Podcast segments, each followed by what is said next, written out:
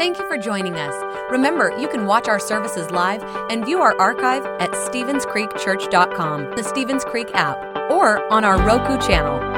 And if our ministries have touched your life, we'd love to hear about it.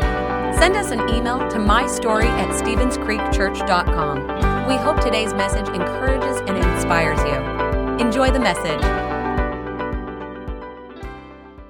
Well, good morning and welcome to Stevens Creek Church. We're so glad that you're here today. I'd like to welcome all those in our Grovetown campus and our South campus, those watching online, those watching on demand. Happy New Year. Happy New Year. You know, you know, I like to start with something funny. Uh, did you hear about the guy that prayed this prayer? Said, "Dear God, for the new year, I am praying for uh, for a fat bank account and a thin body." Now, Lord, Please don't mix them up like you did last year.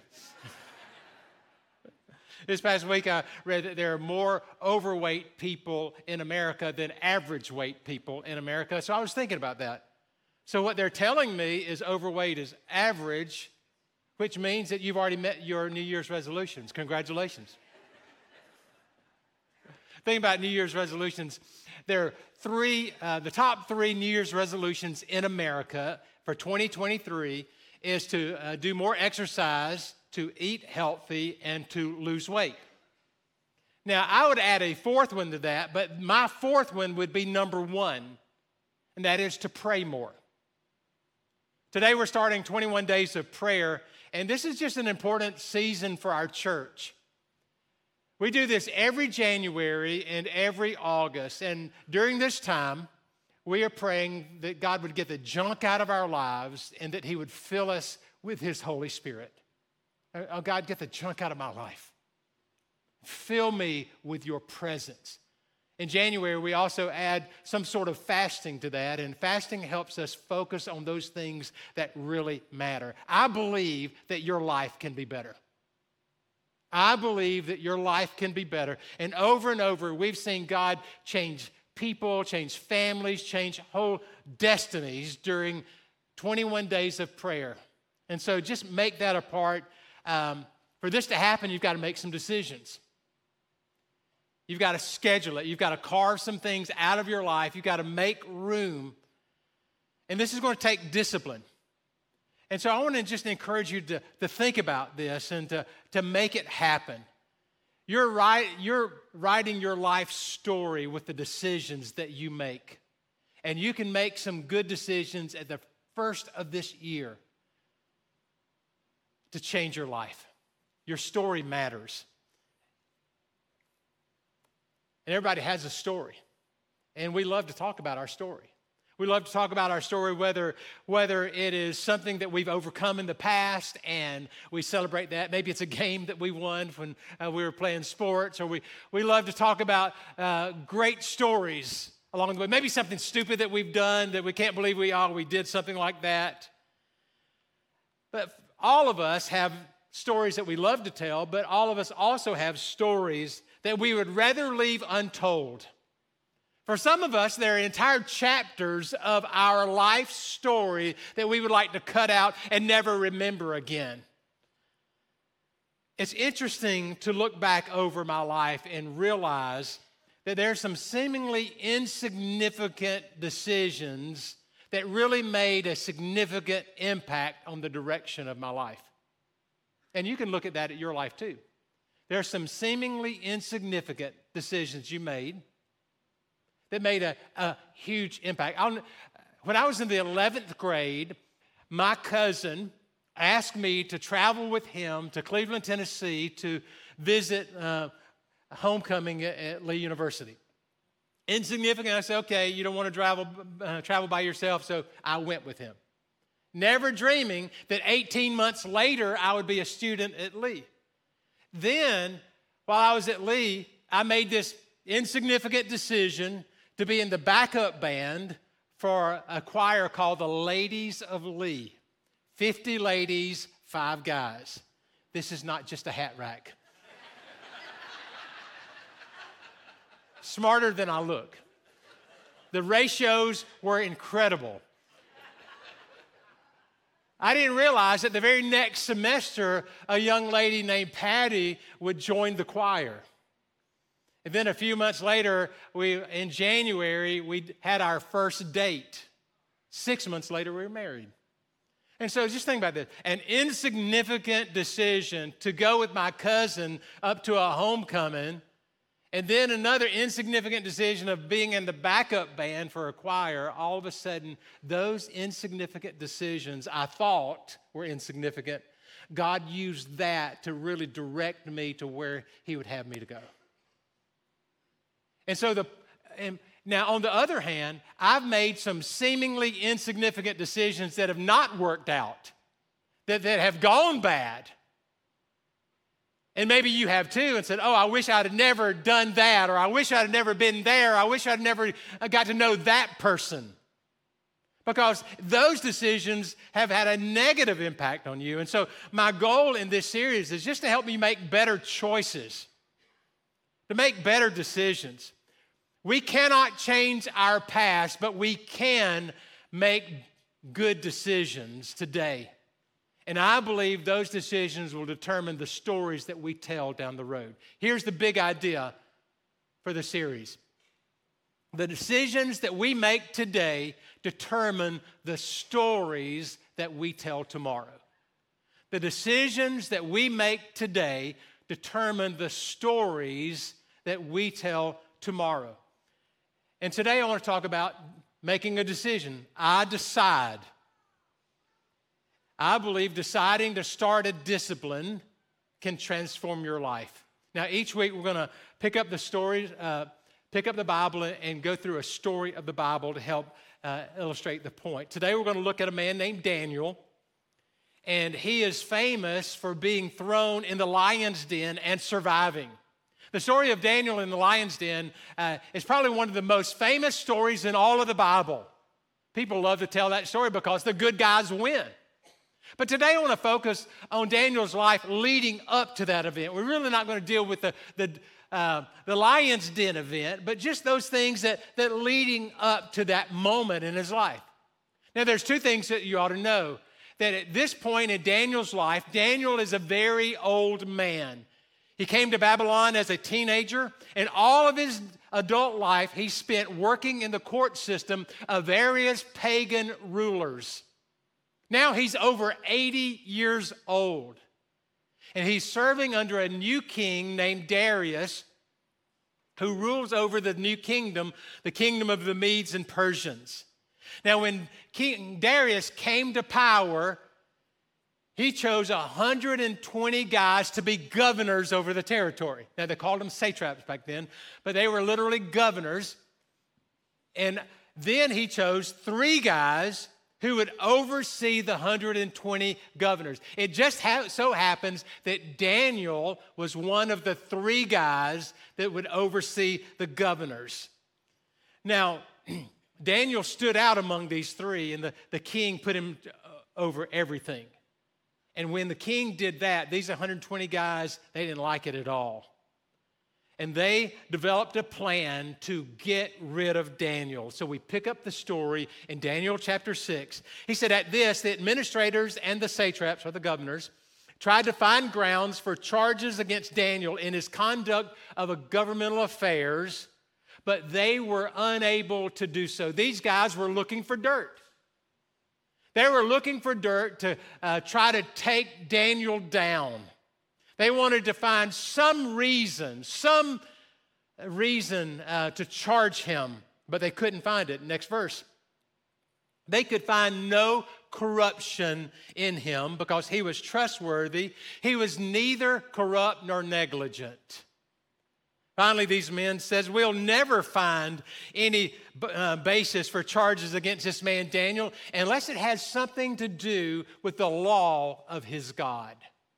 So they came up, up with a plan to entrap Daniel. They knew that this man was a man of faith and that he was a man of prayer.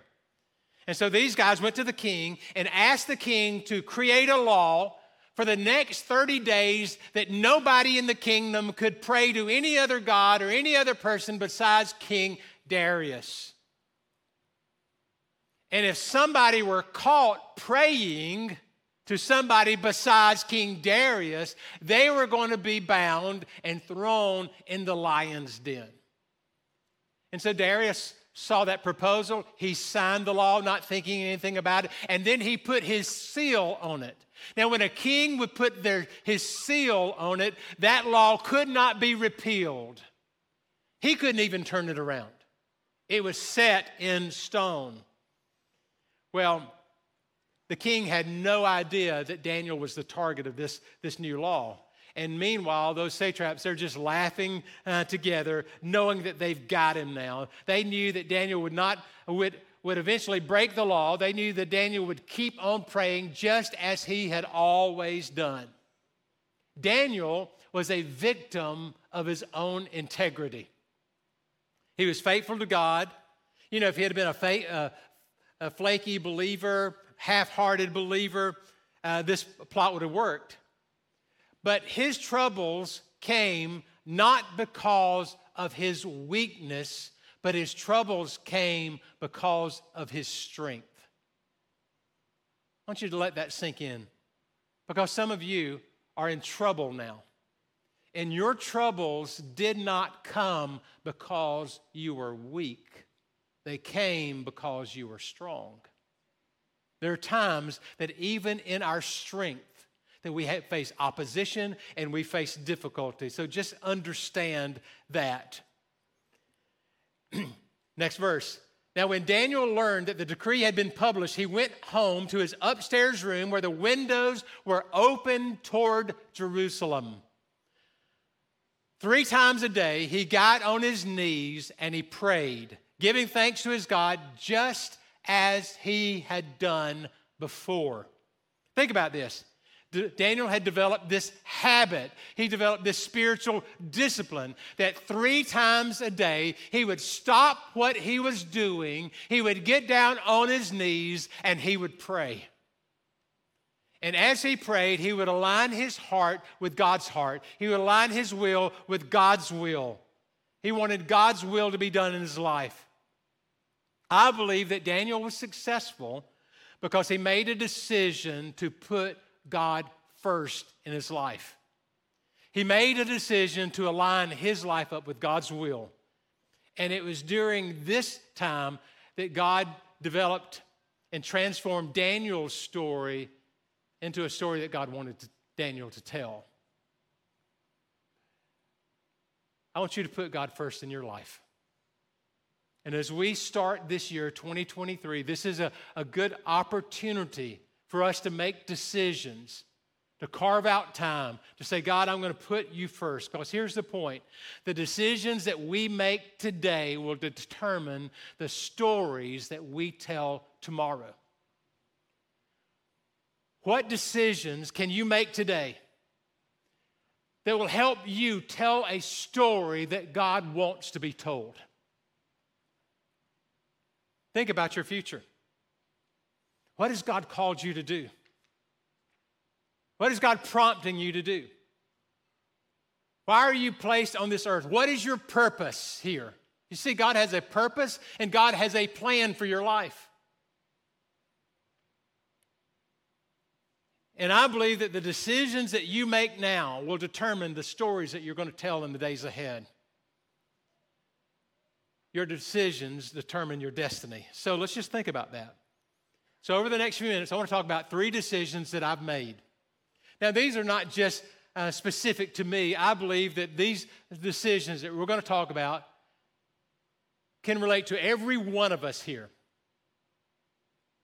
And so, as I, as I give you these points, I'm going to just include you in the conversation and approach this as if all of us are making these decisions. Because we're determined that the decisions that we make today are, are going to uh, determine the stories that we tell uh, in the future. And we want good things spoken of us in the future. So we're going to make some declarations. We're going to decide. Here's the first thing today, I'm changing my spiritual life by making prayer a priority. Today, I am changing my spiritual life by making prayer a priority. When I was at graduate school in Samford University, I worked part time at a church in Birmingham. Now, what I learned while working at that small church was really more important to my life than anything I learned in the classroom. I discovered the power of a daily prayer life.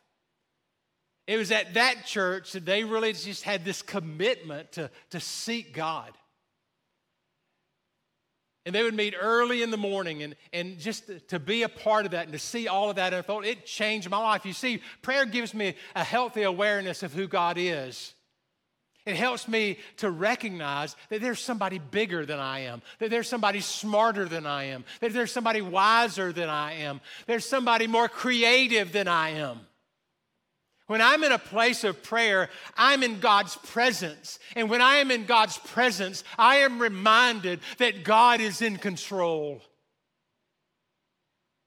And I need to be reminded of that. Because there are days where I turn on the news and it looks like the world is out of control. And when I come to a place of prayer, I am reminded that God is in control. I don't know about you, but you may be like me. You need to be reminded of that, that He is God and, and I'm not. And when I'm in a place of prayer, I am reminded there's a better way to live, and there's better things to live for, and there's better ways to define success, and there's better ways to steward your, your passions and your desires. Daniel made a decision early in his life. He made a decision to carve out time to walk, talk to God. In fact, the scripture says, Verse 10 three times a day he got down on his knees and he prayed. So here's the question How's your prayer life? How are you doing with that?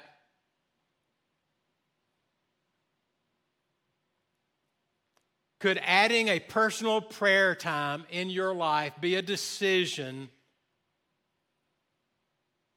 that would change your future? I believe it would.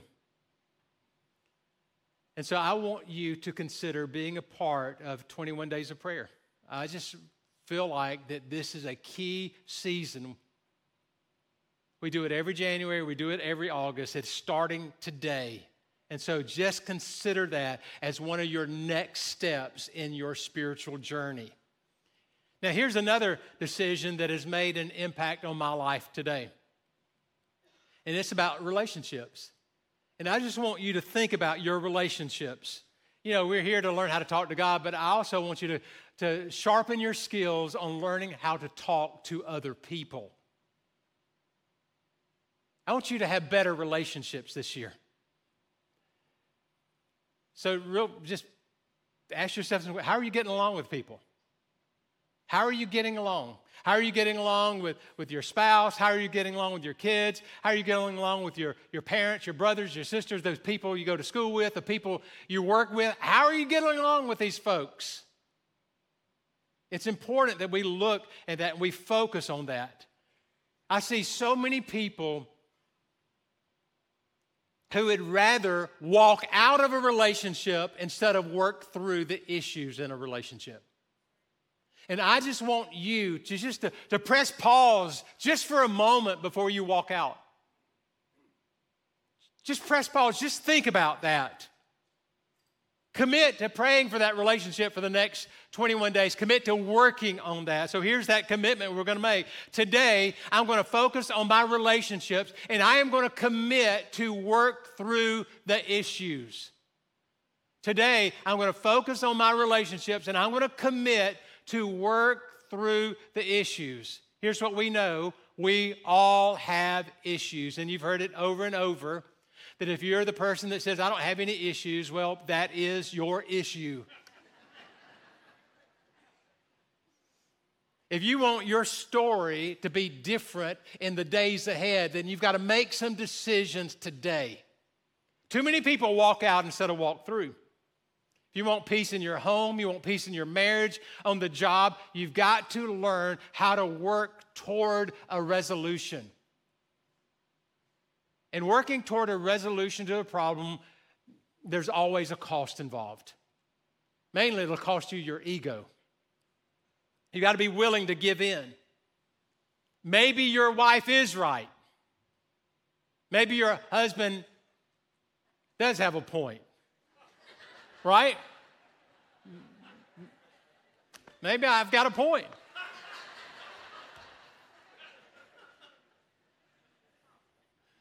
Should I go on further? Okay. So she said I should keep preaching. That's what she said. You know, I heard one guy say, you know, I knew that I married Mrs. Right. I just know her first name was always. Uh, not you, though. Not you at all. But seriously, okay. What does reconciliation mean anyway? What does it mean to resolve something? Reconciliation means to reestablish a relationship. It does not mean that you're going to resolve all your problems. Uh, many times there are legitimate, honest differences between husbands and wives, between employees and bosses, between men and women. There's honest differences, and you may never resolve all of those. Reconciliation means that you bury the hatchet, not the issue. You keep talking about it, but you learn how to talk about it in harmony. You can disagree, but you learn how to disagree agreeably. Here's what I've learned through the years is that you can walk arm in arm with someone without seeing eye to eye. And so many times in life, we see it uh, black or white. Relationships are not that clear. You know, it's working of merging of the, of the people and the thoughts and the backgrounds and all of that. And so I want you to make a decision today to work through your relationships, to work through. Don't wait for the other person to make the first move, but take that initiative. Schedule a time, sit down, go face to face. Conflict is rarely resolved accidentally. You've got to intentionally work on that. We're talking about decisions now that if we make these decisions, it will help shape our future. It'll help shape our, it'll help us really become the, the people that God wants us to be. Here's the third thing I want to talk to you about. It's not only our relationships, but um, I want to talk about money for a minute. Years ago, Patty and I struggled financially. We made some decisions along the way that uh, really led us down a path of indebtedness and stress, uh, stress and pressure and all of that. And I just want you to maybe learn from our mistakes because we are not perfect in this, but I'm telling you, in the early days, uh, we didn't know a basic principle. And this is, and everybody should know this, but we just didn't know this. Uh, you don't spend money you don't have. That's just the bottom line. If I could give anybody advice on finances, it's just simple. Don't spend money you don't have. Um, uh, because we did. We spent money we didn't have. and when it comes to money, God wants you to be a good manager. When Patty and I first got married, uh, we struggled financially, and many of you have heard the story. We lived in government subsidized housing. We were on food stamps. Uh, you know, it started off very tough. But here's even in those days, we put God first and we brought the tithe to the Lord and He honored that. Didn't mean that we didn't struggle, but He did that. And um, along the way, we came and we understood the importance of surrender. We're going to surrender. And that's what I want you to do. Today, we're going to surrender my finances to God and we're going to learn to manage the resources that He has given us. I want you to surrender your finances to the Lord and ask Him to anoint you and help you to learn how to manage the resources that He's given. It's not how much you make, it's how much you spend. When we first were married, we moved to town, uh, I wanted everything that my parents had as a married couple, okay? And I think most kids, they see their, uh, their way their parents live and they want to live like that. And so I wanted that, Patty wanted that, and we thought, okay, let's do that. But we didn't take into account for how many years it took my parents to get where they were. My parents had a brick house, and we, in those days, was a, we got to have a brick house. Got a car. Uh, uh, you know, my parents had nice cars, and we said, we need a nice car. And so trying to keep up with your family or keep up with your friends will stress you out. So when we moved to town, we first moved to town, we were living a lie.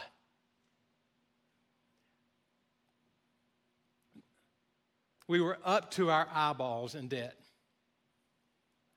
And it was stressful, it was painful. I'll never forget when I finished my master's degree, I had half of my student loans still in the bank. Now, you'd think somebody with a master's degree would have some wisdom along the way, but not at all. You can have a lot of degrees and be as foolish as can be. A lot of foolish graduate students in this room, even now. And I'm leading the way. But I'm telling you, I looked at that and uh, I thought, you know what? It was $2,500. I thought I could pay that against the loan, or we could use it as the down payment on the car. Mm-hmm. I'm 24. And so, of course, I want to sign and drive. And so I, uh, I use that as a down payment on the car. Now, most normal people would say, okay, you need to buy a Toyota, you need to buy a, a Nissan, something that is reliable. I thought, no, let's get a Mercedes. Because every 24 year old needs a Mercedes. Doesn't matter how old it is. I'll never forget. This is how uh, stupid I was. I was going on Washington Road to Brickell's Cleaners. And I drove through the drive through at Brickell's Cleaners uh, to give them some shirts, have them laundered. And the lady looked at me and she said, So, you driving your daddy's car today? I thought to myself, no, my daddy would never buy a car like this. Chevy or a Ford, definitely not a foreign car in his world. But I was living a lie. I wanted what other people had, but I didn't want to work for it. I didn't want to save. I wanted to sign and drive. I wanted that, and so that's what I did. And decisions like that led to indebtedness and where we have a mortgage and now we have a car payment, and on paper, we could do that. It, worked, the numbers worked. But what about a sick child? And what about diapers and formula? And, and what about your dishwasher when it breaks? I mean, I, those things are going to happen. Your washing machine, your dryer, they're, they're going to break. There's one point in our lives where Patty and I, our stove broke, and we probably didn't have a stove for weeks, maybe even months, because we couldn't afford it. Because we were living on the edge. Every dollar went out before we could allocate it, really. And so it was during, and that went on for a while. You just don't get out of messes like that. After uh, Christmas, this year. Patty and I spent a few days in Hilton Head. And for us, Hilton Head has a lot of memories because in the early days of our marriage, when we were going through financial struggles, we would vacation in Hilton Head. And the reason we're able to vacation in those days is that the pastor of Central Church, Michael Carr, um, invited me to preach at his church during every summer. And I did this for 10, 15 years. Um, and um, we got to stay at his house. And so I preached for free, and then uh, I got his house for free. And that's how we were able to go on vacations there every year for a number of years. Um, I'll never forget one time we were there, and Patty went out to the outlet mall. And she came back with a, a dress, and she showed it to me, and she had paid $30 for this dress. $30. I saw that, and I hit the ceiling. And we got in this intense argument to the point where we went in the bedroom and we closed the door and we started talking very loudly at each other. Very loudly to the point where when we opened the door, all three kids were outside the door with tears coming down their faces saying, Are y'all getting a divorce? Over $30. Because when you are in debt, you can't make sense. It was $30. And let me say something, guys. That outbreak cost me a whole lot more than $30 to make up for it. Whole lot more than $30. I'm still paying for that, I believe. but we made a decision we're not going to live like that anymore. We're just not going to live under that stress and under that pressure. And so we started doing everything possible to get out of debt. Here's, what, you know, I, I, say this oftentimes that you need to go home this afternoon and you need to look because there's money. There's money laying all over your house. You need to find that money and you need to pay off debt. And uh, I said that, and I went home one day. We had credit card debt, and I found a saxophone my parents um, bought for me when I was in high school. And I'd treasure that because it was a gift from them, but we were made a decision. We are going to get out of debt. I hadn't touched that, and so uh, we sold that. Got over $3,000 able to pay off a credit card with that.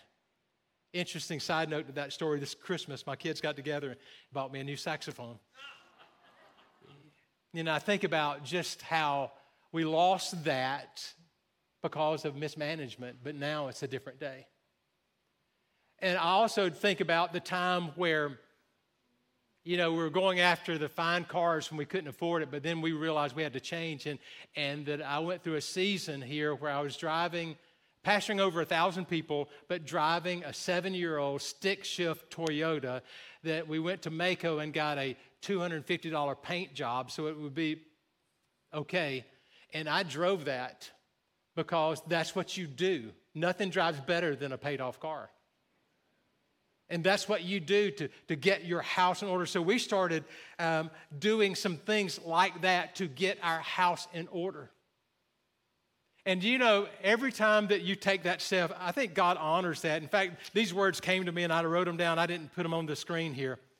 When you learn how to manage what you have, God will give you more than you need. When you learn how to manage what you have, God is going to give you more than you need. And so today is because we made tough decisions 10, 15 years ago. Our cars are paid off, our house is paid off, and we're debt free.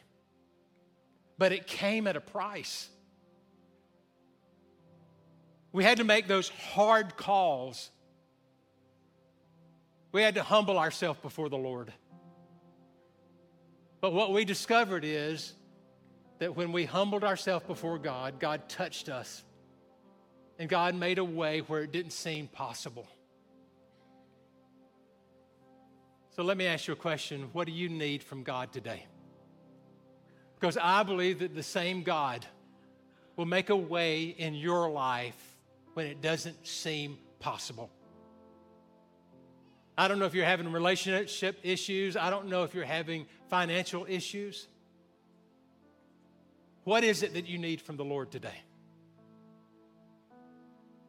God is here to touch you right where you are. Today we're starting 21 days of prayer. And I'm just going to ask you uh, once again, what do you need God to do? And as you think about that, I want you to pick up this card here. And I want you to think about your life. What do you need God to do in your life? Struggling financially, struggling with an addiction? You have dreams or you, desires. What do you want God to do in your life? I want you to take a couple of minutes and I just want you to start writing down. And here's what we're going to do. In a few minutes, we're, we're going to sing a song. And that you're going to come forward in Grovetown, you're going to come forward in South Campus and in this campus, and you're going to put this card on the stage. And here's what's going to happen. Tomorrow at all of our campuses, we're going to gather and we're going to take every one of these cards and we're going to pray over you. We're going to ask God to meet you right where you are and that, that He would meet the needs of your family or, or those desires that you have. So just take a minute. What do you want God to do in your life? I want you to write it out.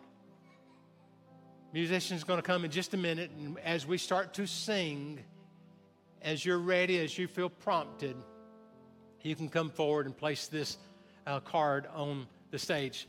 Now, here's a secondary card. This is a smaller card. This is not to be placed on the stage, okay? This is a card uh, for you to take home. And on this card, it says seven targets of God's blessing. I want you to think about seven people that you want to see God bless. Maybe they need to be saved. Maybe that person is far from the Lord. And that you want to use the next 21 days and that you want to just call their names out. God, touch this person. God, save this person. God, protect. You know, just call their names out. And this is, after you fill this out, this is what you keep with you over the next 21 days and you pray over this. Now at Stevens Creek Road, we have windows here, and you might want to add to that and just stop by and write the names of the people that need to be saved on those windows. And we'll be praying with you during 21 days of prayer and beyond. We use those windows as a point of prayer. So it's time to pray. And I want to pray over you. Those in our Grovetown campus, I want to pray on those in our South campus, those watching online. Father, I am so thankful for this congregation. It's such an honor that I have to be able to stand before such a good group of people. I pray, Lord, that you would extend your mercy and that you would extend your grace to them. I pray, Father, that you would release your spirit upon this church. That we would not just go through the motions of another Sunday or another 21 days of prayer, but this would be a moment where we're making a decision that's going to affect our life in the days ahead. So, God, we surrender our lives to you. We surrender our past. We surrender our future. We are giving our lives to you. And Father, we're also asking you to move as only you can do. So come, Holy Spirit, touch us right where we are in Jesus' name. Amen. Thanks for listening. If you would like to help support the ministries of Stevens Creek Church, please go to StevensCreekChurch.com and click the Give button. See you next time.